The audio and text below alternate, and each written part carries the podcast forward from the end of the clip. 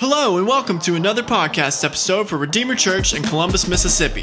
Our desire with these episodes is to provide quality content based on the material we're working through in our weekly core group meetings.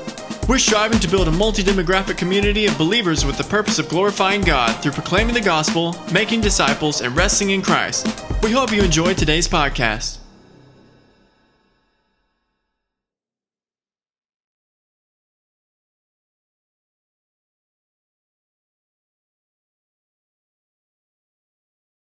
As the kids are dismissed and going to the back, um, we're going to be reading this catechism, which is the 14th one. Uh, we, we've seen 13th from the last few times, try to kind of get to know that a little bit.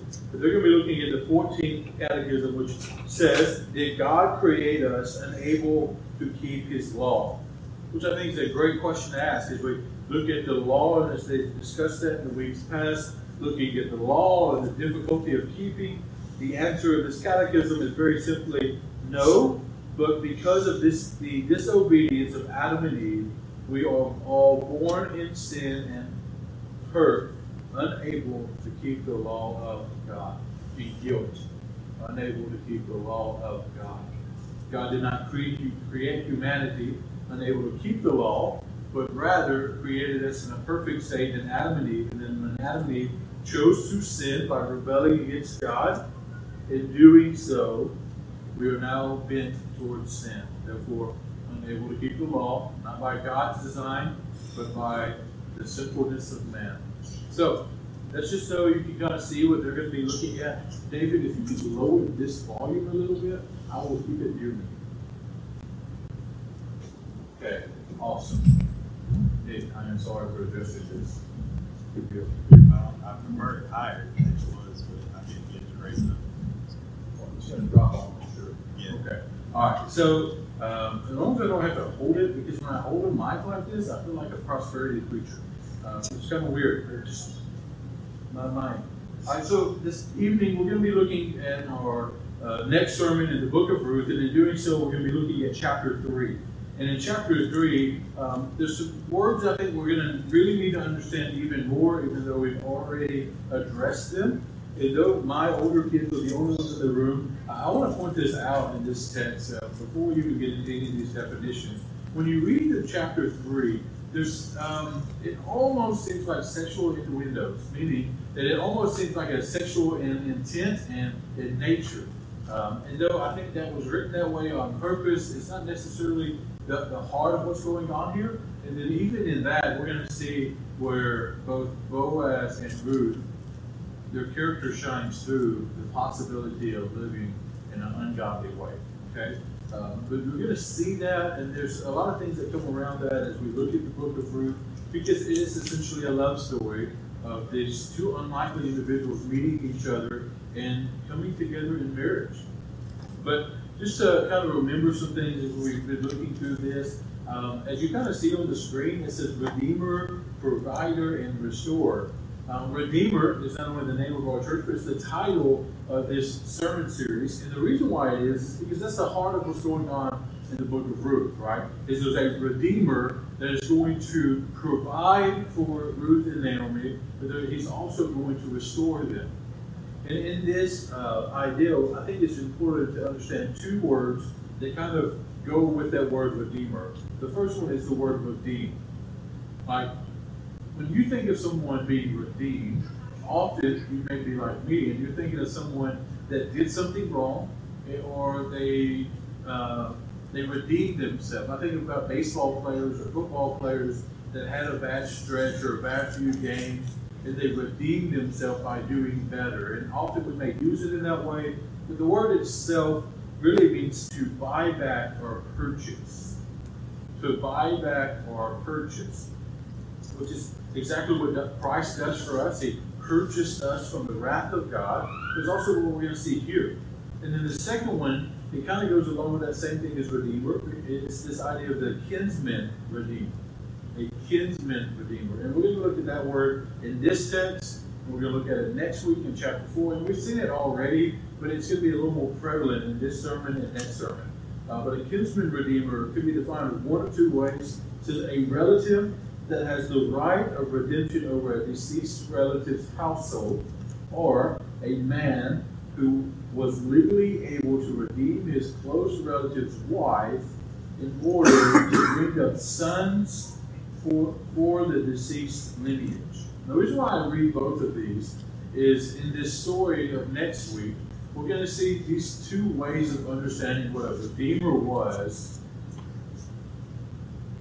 in two different characters a no name man and Boaz. So, a kinsman redeemer, essentially, though, is someone that provides for a dead relative's, uh, a male relative that has died's wife, daughters, or something of this such to make sure that their lineage will not go away. All right, and we've seen that already. Naomi has made it clear to uh, Ruth that Boaz is a kinsman redeemer, and she's going to do that even more in this text. So let's look at it together, starting in verse 1. It says, Then Naomi, her mother in law, said to her, My daughter, should I not seek rest for you, that it may be well with you? Is not Boaz our relative, with whom whose young women you have you were? See, he is winnowing barley tonight at the threshing floor. Wash therefore and anoint yourself and put on your cloak and go down to the threshing floor, but do not make yourself known to the man until he has finished eating and drinking. But when he lies down, observe the place where he lies. Then go and uncover his feet and lie down, and he will tell you what to do.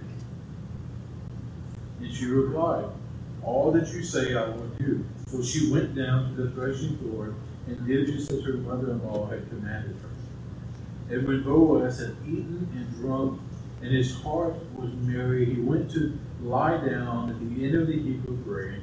Then she came softly and uncovered his feet to lay down. And at midnight the man was startled and turned over. Behold, a woman lay at his feet. He said, Who are you? She answered, I am Ruth, your servant. Spread your wings over your servant, for you are a redeemer. And he said, May you be blessed by the Lord, my daughter. You have made this last kindness greater than that of in that you were have not gone after young men, whether poor or rich. And now, my daughter, do not fear I will do for you all that you ask, and for all my fellow townsmen know that you are a worthy woman.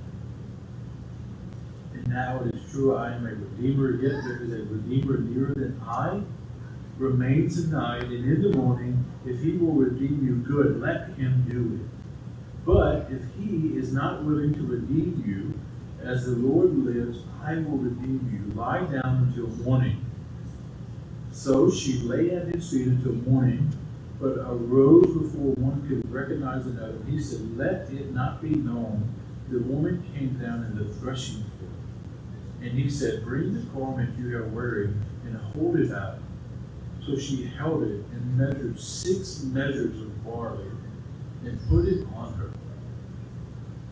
Then she went into the city. And when she came to her mother in law and said, How did you fare, my daughter? Then she told her all that the man had done for her, saying, These six measures of oil he gave to me. And he said to me, You must not go empty handed to your mother in law. She replied, Wait, my daughter, until you learn how the matter turns out, for the man will not rest, but will settle this matter today. Heavenly Father, we love you and we thank you for this word. God, we thank you for the life of Ruth and Naomi Boaz. God, we pray that we will not look to them as heroes, but as one pointing to the hero that has saved us. And so as we approach this scripture today, God, let us be let us lift you let us walk away convicted, and let us walk away changed in a way that will cause us to live in light of your gospel. We love you, and we thank you in Jesus' name. Amen. So in this scripture, um, there's two things I want to point out before we jump too far into it or anything like that. But often when we read this story of Ruth and Boaz meeting and falling in love, we, we may be tempted to put it in the kind of the, the storyline of a princess movie. All right, so we think of the pretty blonde girl working in the field, famished, this big, chiseled out, cut man comes in, redeems her. Kind of like Pocahontas kind of deal. Um, and then even when you see this on a cartoon, they still they put it this way uh, often. Uh, and then the terrible, terrible movies that were just very badly produced that made a live action of this by some random church in the middle of nowhere probably uh, did a very similar thing, right? Um, the issue though is there's two things that this that tells us that these were not those people. So first off, when you look in chapter three, in about let's see, verse ten, he says, and he said, May you be blessed by the Lord, my daughter. You have made the last kindness greater than the first, in that you have not gone after young men, the poor or rich. So Boaz is an older guy, an older individual, probably well past marriage age. All right, so he's kind of admiring Ruth here by saying, "Thank you, thank you for uh, for not giving up on the older." Right, this is a theme of Ruth. But not only that, but when you read down in verse 15, it says, "And he said, Bring the garments that you are wearing and hold it out." So she held it out, and he measured out six measures of barley and put it on her. Now, why is that significant? That's significant because six measures of barley would have been about 60 to 80, most likely 80 pounds of barley that she just carried throughout the town.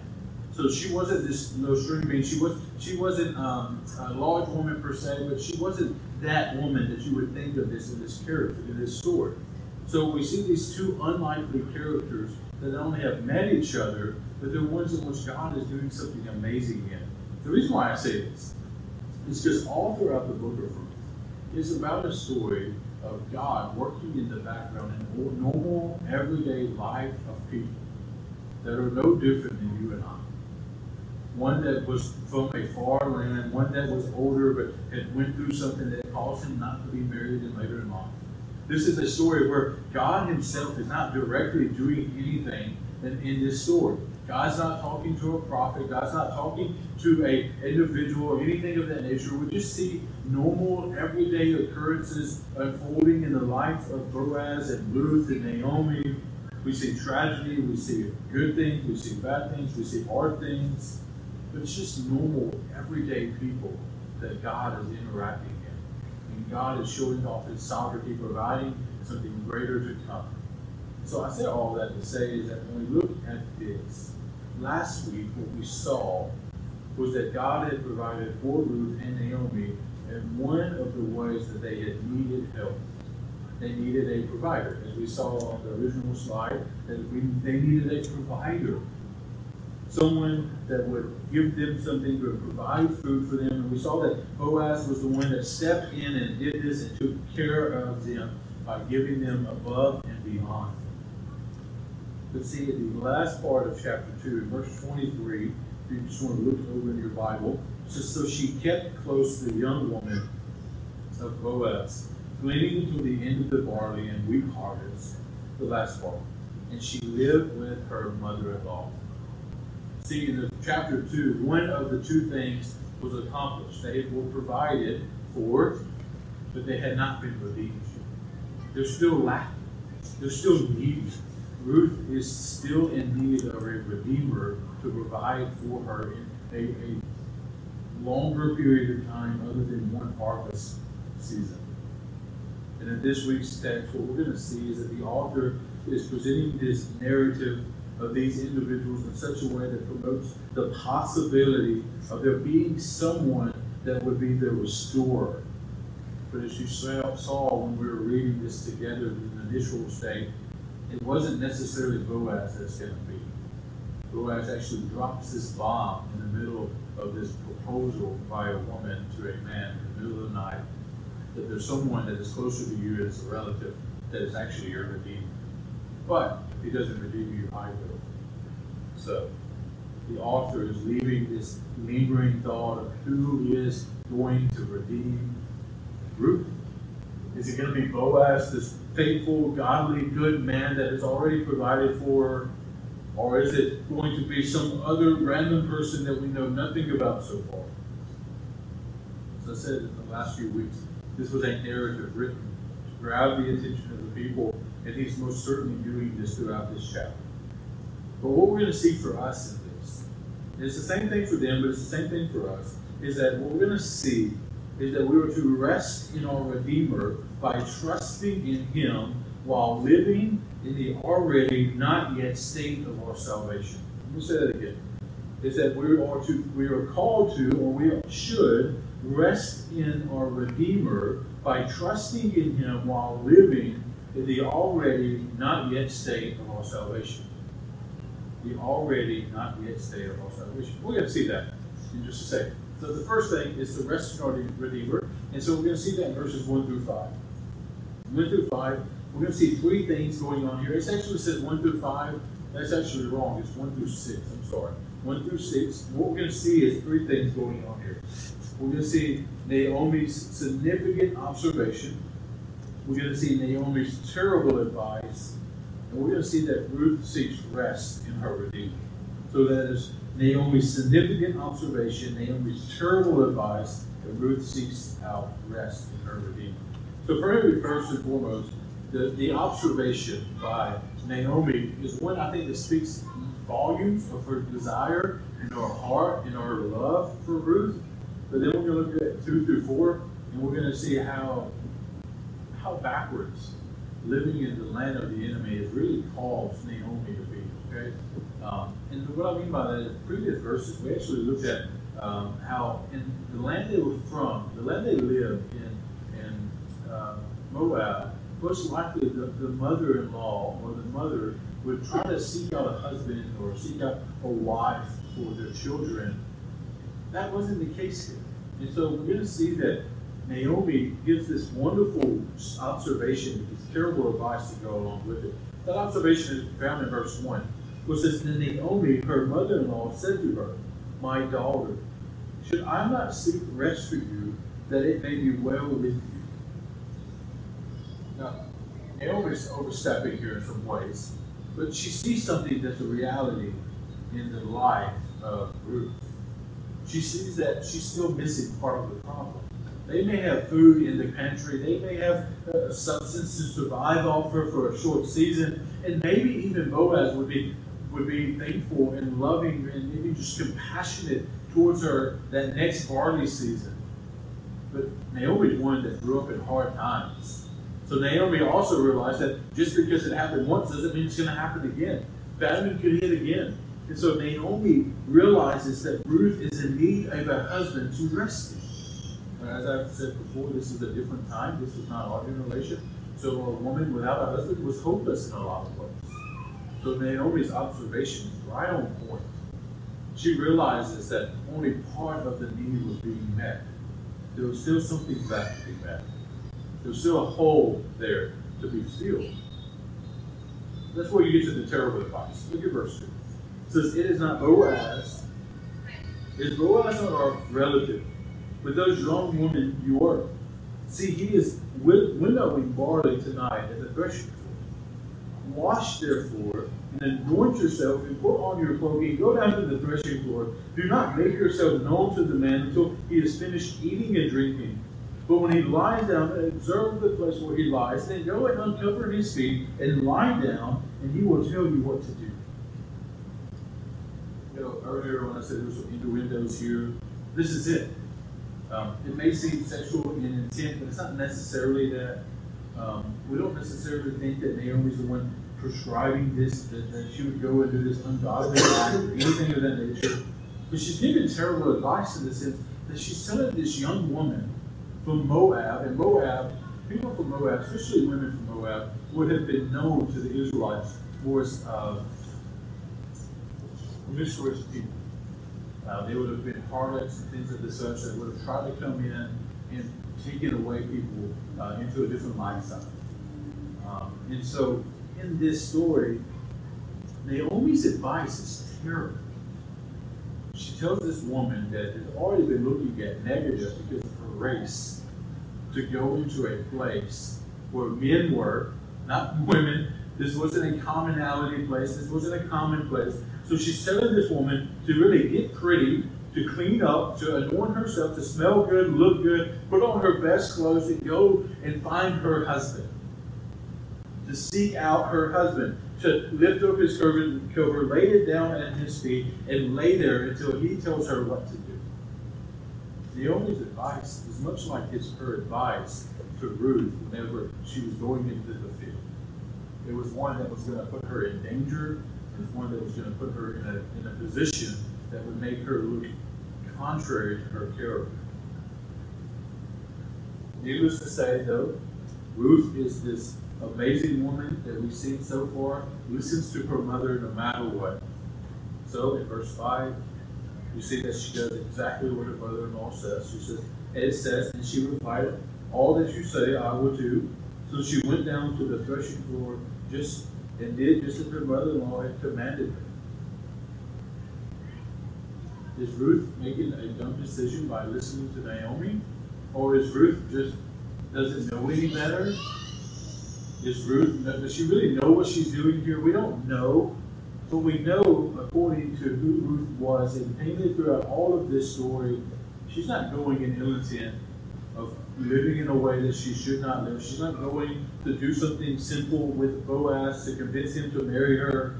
You see that she's going in faith to find the husband or find the Redeemer that she could rest in. Not at his feet for a night, but for a lifetime under his provisions. And so what we see here is Naomi gives this terrible advice, but God uses it anyway. So let's continue in the story. So the first thing we see in the title of this all is that we would rest in the Redeemer. That's exactly what we see going on here is that they're seeking out rest in the Redeemer. And before we look any farther, this is just a clear implication for us. It's kind of opened up the service with this evening. Is that as we look at our purpose here at Redeemer Church, um, the last part of that is to rest in Christ. And what we mean by that is that no matter what occurs in life, the difficulties, the hardship, the good, the bad, the ugly, no matter what occurs in life, but that we would understand rightly that we have been redeemed from the greatest greatest need that we had, and that was our sinfulness. So no matter if I live a life of poverty alone forever, if Christ has redeemed me, then life is worth living. No matter the difficulties, the hardship, no matter the, the pain or the sorrow, no matter what, I can rest in Christ because He has redeemed and saved me from my greatest need. And that's what we're called to do as believers, is rest in Christ. Life is not easy. Life quite often is difficult and overbearing. But we have a Savior that provided salvation from something much worse than anything that could occur here in man. So the first implication that we'll see in this text is just as Ruth is going to find rest in her Redeemer, we should live in such a similar way that we would try to find rest in our Redeemer. So let's see how we do that. Next, the first way we do that is by trusting in Him, by trusting in the Redeemer. And that's what we're going to see here. Is Naomi trusts the Redeemer. In verse seven through nine, we see this proposal by Ruth. Then 10 through 13, we're going to see this promise and process of redemption. In verse 14, the response of the redemption. Uh, so first and foremost, this proposal. Now, um, this culture is different than ours in a lot of ways. But I'm going to go ahead and tell my daughter that's in the room, because my youngest and son in here. Right now, I can't speak for eight years or 20 years or 50 years when you decide to get married. Um, right now, it is countercultural for a woman to propose to the man, right? It's still countercultural. It's still different. Uh, I'm not saying it's necessarily wrong, it's just countercultural. It's just not something that happens often. In this day and time, it was not only countercultural, but it was never heard of. It would have never been heard of. It would have been so odd that it would have been off-putting by a man in this encounter, especially one they're not even seeing each other. He's just been providing food for her. For her. There's not a relationship here. There might have been some back and forth, but this isn't a society like ours. They're not eating at Chick Fil A or Taco Bell or Harvey's or whatever it may be. They didn't meet in some random location and then continue to text or call each other. They may have saw each other in the field, but that was probably Ruth walks up and does this thing. Let's look at what she does, verse 7. And when Boaz had eaten and drunk, and his heart was very merry, I want to pause there. It'd be easy for us to take this text and understand and think that maybe Boaz had gotten drunk. That's why he says merry. That's not the case. This is the end of the barley and wheat season, and Boaz is the owner of the field. And so he's celebrating. He's joyous. He's happy. And he's ate food and he's drank his fill. He spent time with people around him. And now he's ready to rest. He's in a good mood. Um, the old adage is that the way through the man's heart is through his stomach. What's going on here? He's just in a good mood. It's like if I had a good burger and a good soda, right? He's just in a good mood. Right, just keep going. So he lies down at the end of the heap of grain. Then she came softly and uncovered his feet, and they lay down.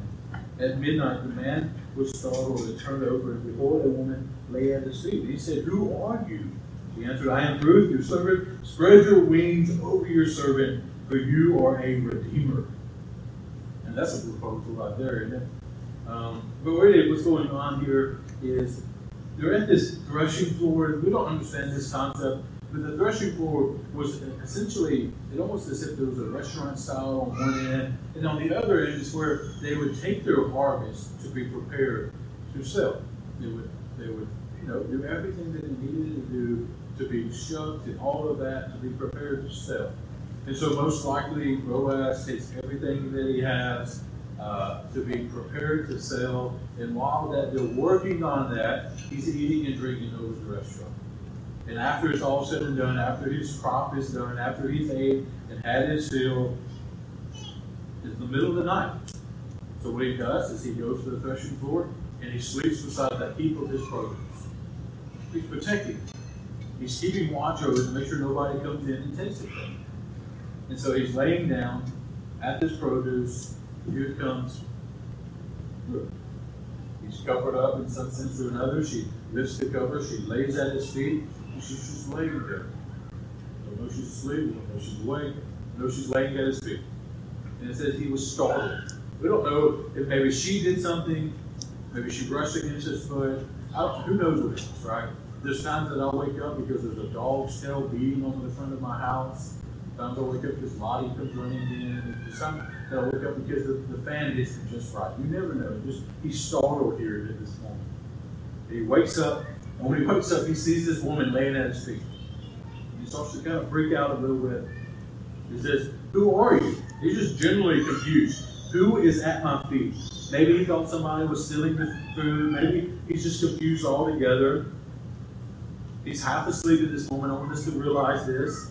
He says, I am Ruth, your servant. Spread your wings over your servant, for you are a redeemer. When it says, when she says, spread your wings over your servant, it's not necessarily a proposal like we would think of it. She's not bidding down on one knee. But she's saying, look, will you redeem me? Will you redeem me and marry me and provide for me? About the middle of the night in the middle of the threshing floor, the weirdest woman ever, she says, Look, will you marry me? Will you redeem me? Will you take care of me? This is that moment where if you were the guy, if you were Boaz, you would think, You're crazy. There's absolutely no way I'm going to do this. But in verse 10, we see this promise process of redemption by Boaz. And he said, May you be blessed by the Lord. This is the same language he used in the latter chapter. He says, My daughter. He said it in my latter chapter as well. But my daughter, this is why we know that the innuendos of it being sexual in nature isn't true. Because this is a word of compassion. This is a love. This is a word for uh, heartfelt kind of love for her. It's not a sexual way of addressing her. He says, "My daughter." It's kind of pointing back that he's, he sees her as one in need, not one that can be sexualized. Says, You have made this last kindness greater than the first. What he means by that is greater than the kindness that she showed Naomi by coming. He said, Look, you approaching me in this way is more kind than what you have done by for Naomi. Why though? Says, You have not gone after a young man where the poor or rich. He says, and now my daughter, same language, same, same just heartfelt way of addressing her. He says, Look, you didn't come after a young man or a more rich man or a poor man. You sought after me. An older man, not worthy, an older man not in a place to be to be married, most likely not going to be able to provide a, a child for her. so he's he's taken back by her, her devotion towards him. And how does he respond? By saying, Fear not, do not fear. I will do for you all that you ask. For all my fellow townsmen know that you are a worthy woman. She hasn't been back here but a short season of barley and her harvest. But the townspeople know that she's not like the other foreigners. She's not like these other people. She's different. She is a woman of honor, a worthy woman. So he's like, Yes, I will. I will do as you say. I will seek to redeem you. If you pause the story there, this sounds awesome. This is the height of the story. This finally coming true. All of her needs are being met.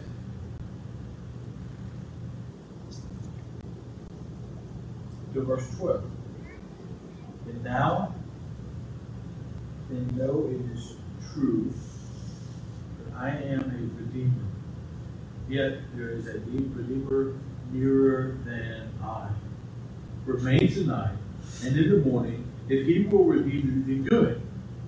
Let him do it. But if he is not willing to redeem you, then the Lord, as the Lord lives, I will redeem you. Lie down until morning. What I want us to see in that is the character of Boaz coming out even. What what I mean by that is there is an individual sexuality here because it's there. And Boaz and Ruth could have been just like anyone else in society, and we could have seen the story fall apart here. In the dark secretness of the night, they could have fallen into sin and went about it the wrong way. But that is not true redemption. That is not true hope. That is not true peace. So instead, we see that Boaz says, Don't fear, I won't touch you, I won't harm you. I'm going to do exactly as you asked me to do, but there is someone closer than I. And if he's not willing, I will be more than willing. Now lay down and stay until the morning. Why? Verse 14. So, stayed until morning, but arose before one recognized another. He said, Let it not be known that a woman came to the threshing floor. Got her to stay at night, not so that he could sleep with her and treat her wrongly or sin against her, sin against the Lord. Because in her ignorance, the place in which she was, and the terrible advice of her mother in law, she had found herself in a compromising position that would have ruined her the world they and himself as well. So he says, stay here until the morning and leave it. They're not hiding sin here. But they're making sure that their worth stays intact in the society they live in. Boaz was treating Ruth right here after the terrible advice of her mother-in-law. See, this process of redemption and promise of redemption and response to redemption is one that is built in great love, but most importantly, is one that is built in integrity. Boaz is saying, Look, I will redeem you, but look at her response. So she lays at his feet until morning. She doesn't up and leave at the, the notice of someone else being a redeemer. She doesn't leave trusting in someone else. She listens to Boaz and she assumes that he will do exactly what he said he's going to do. If he is going to go and talk to the Redeemer for her, and if he's not willing, then he will most certainly redeem her for him. Ruth listens and trusts in her Redeemer. See, the first way that we rest in our Redeemer by trusting in Him that when he says that no one can pluck you out of the Father's hand, that we trust him. When he says that he has redeemed and saved us from our sins because of our faith in him, then we trust him. That when he says it's going to be okay, I know life is difficult, I know life is hard, then we trust that. Which Scripture tells us in Hebrews that we can make it through life because we have a great high priest that can, that can sympathize with us. And we trust Him. We rest in our Redeemer in the fact that no matter what happens in life, we know that Jesus has us. The second way we trust in our Redeemer is that we do it in the already not yet. Hopefully this will be much quicker than the last. It says this. Two things we look at here. Is that Ruth updates of events to Naomi. It is still of the promise. Ruth update on events. She just tell them what happened. And then we see the seal of the promise. Verse 16 And when she came to her mother-in-law, she said, How did you fare, my daughter?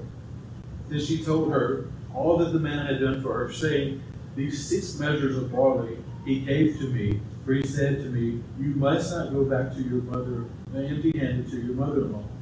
So Ruth comes back home to her mother in law, so she's still in need. She comes back to her mother in law's home and she tells her exactly what happened. So different than when she went to the, the, the field to get food. She comes back and she just tells her mother in law exactly what happened. We see a small glimpse of God's provisions here because once again, the news that she come back with was a news of goodness, not a news of terror. Just like when she went to that field, she could have come back with horrific news of some hard thing that she had done against somebody had done against her. And just like then, when she came back from the threshing floor, it could have been horrific news of some horrific thing that someone did against her when she was at the wrong place at the wrong time But in God's providence for her, she comes back and she gets wonderful news. But in that wonderful news, we need to look back at verse 15 as we look at also verse 18. And this is where we see the seal of the promise. Verse 15 first. It said, Bring me the garment you are wearing and hold it out. So she held it out and measured uh, six measures of barley and put it on her And she went into the city.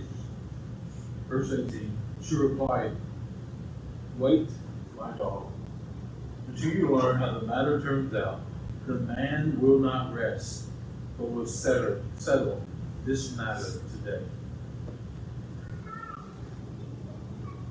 Naomi looks at Ruth. It says, just wait. This Boaz guy, he's going to settle this today when we get to chapter four, just kind of give you a foreshadow of what's going to happen. He does. He woke up, left the threshing floor, and she and he goes out and he looks for the no name, no named man. He does exactly what he's supposed to do with this promise he makes to Ruth. In verse 15, I don't want us to miss this because remember what the word redeem means.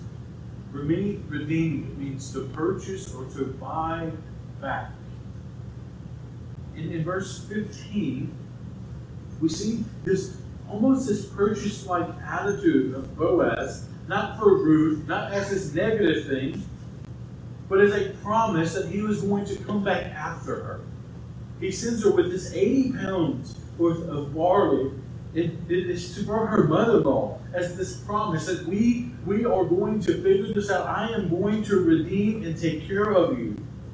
I'm going to provide for you. I'm going to I'm going to make sure that you are redeemed. If it's by this other man or if it's by myself, I'm going to ensure that this happens and this happens today.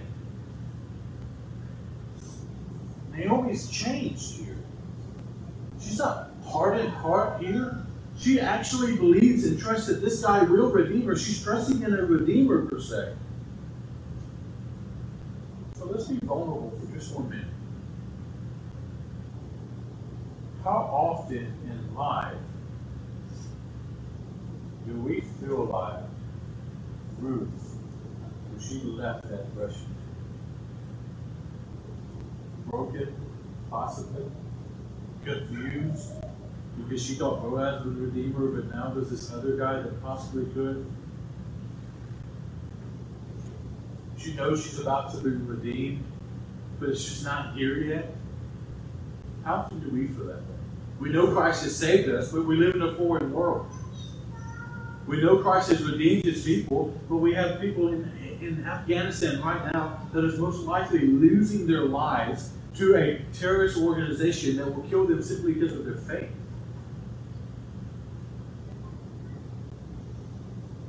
Happens all over the place. We live in a post Christian society that tells us everything but the Word of God is true.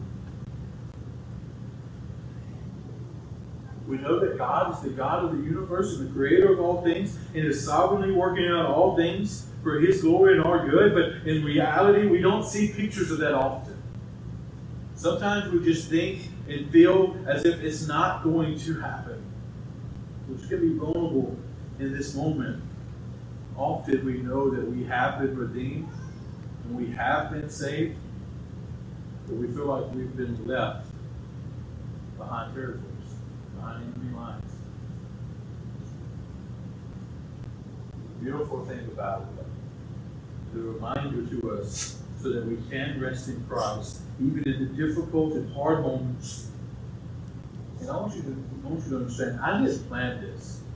Um, I didn't read this that I read this morning because of this, but in Ephesians chapter 1, 13 and 14, it says, In him you also, when you heard the word of truth, the gospel of your salvation, and believed in him, were sealed with the promised Holy Spirit, who is the guarantee of our inheritance until we acquire possession of it to the praise of his glory.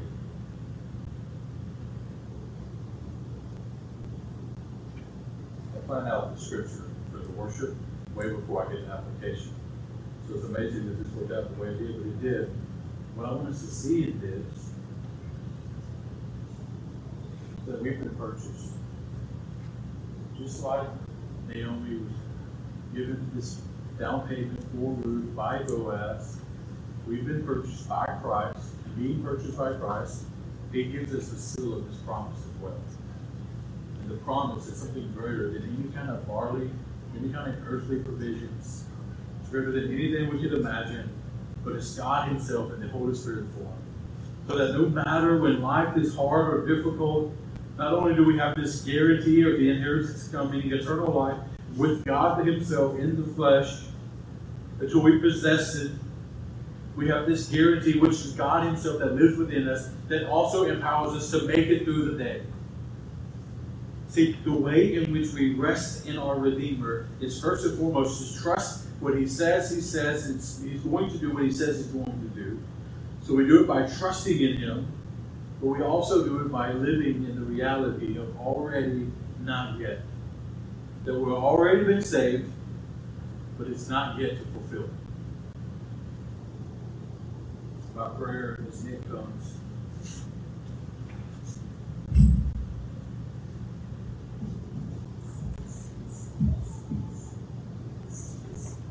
Prayer is that we would seek to rest in our Redeemer by trusting Him while living in the already not yet state of our salvation. That we would be brought much peace and comfort in the good and the bad, the easy and the hard, and even as we war against sin, in knowing that we're not left behind enemy lines, but rather we have one that has sealed our salvation that is greater than any enemy that we have ever or will ever face. because He is the one that has conquered sin, death, and the grave, and raised Christ from it. So let's rest in Christ by trusting Him and living in the already not yet. Let's pray. Heavenly Father, we love you. We thank you. God, we pray now that you would be glorified in all that we do. And we pray that this last song will bring you much glory and honor. Your holy